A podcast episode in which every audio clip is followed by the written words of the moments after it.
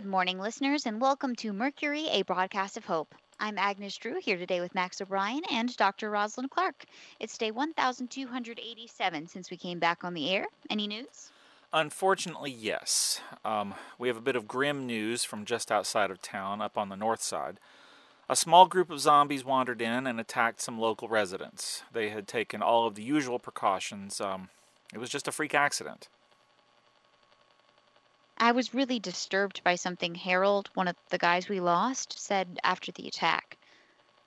What did he say? Well, this really bites.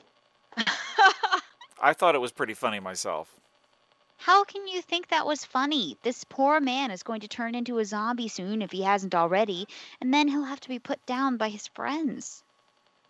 That is tragic, but that comment is pure gold maybe a bit cliche at this point in the zombie apocalypse, but still a classic to be sure.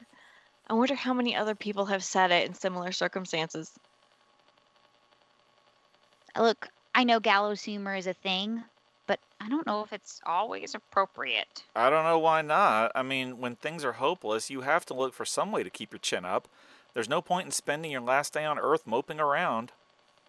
Yes, besides, there's some really great examples of gallows humor throughout history. None of it is what you might call appropriate, but like Max said, sometimes you have to let appropriate go by the wayside and just try to enjoy what you have left. Okay, now I'm curious. What historical gallows humor do you know, Dr. Clark? Hmm. Well, we might not want to get into too much detail here on the broadcast with some of these. They're pretty gruesome. And I know we've all lived through a lot and seen a lot these past few years. But I feel like our honor conversations are kind of a respite from some of the horror we have to deal with. But I can think of a few. I might know one or two. Oh, like the one about St. Lawrence.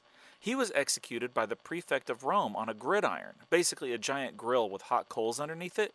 He stayed on it for a long time and then allegedly said, I'm well done on this side, turn me over. Oh my goodness. That's a good one. What I liked about it was that St. Lawrence was martyred because the prefect wanted to have the treasures of the church, and Lawrence brought him the poor people he'd given the alms to. Today, St. Lawrence is the patron saint of cooks, chefs, and comedians. Oh, wow.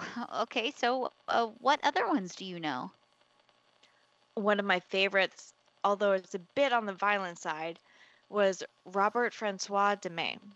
He tried to assassinate King Louis XV, and his sentence for his execution was both horrific and very detailed.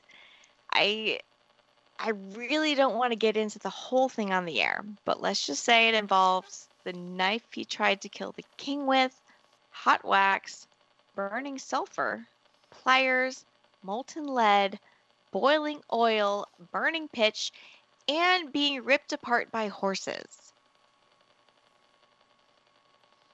That's the non specific version?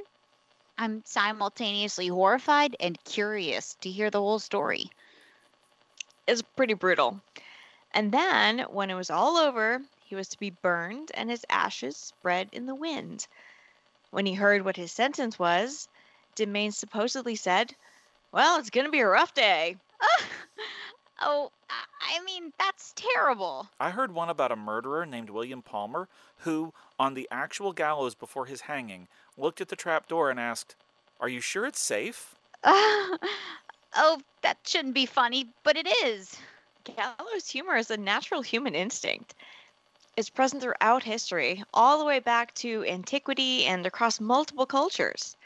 In the Edo period in Japan, condemned criminals were occasionally executed by swordsmen who wanted to use living people to test their swords. One criminal, after finding out that's what was about to happen to him, supposedly said that if he'd known before, he would have swallowed rocks so as to damage the blade. That's hilarious. I don't care what anybody says. I think it's summed up well by the writer Wylie Sypher, who said, To be able to laugh at evil and error means that we have surmounted them. I guess so. S- still seems kind of grim, though.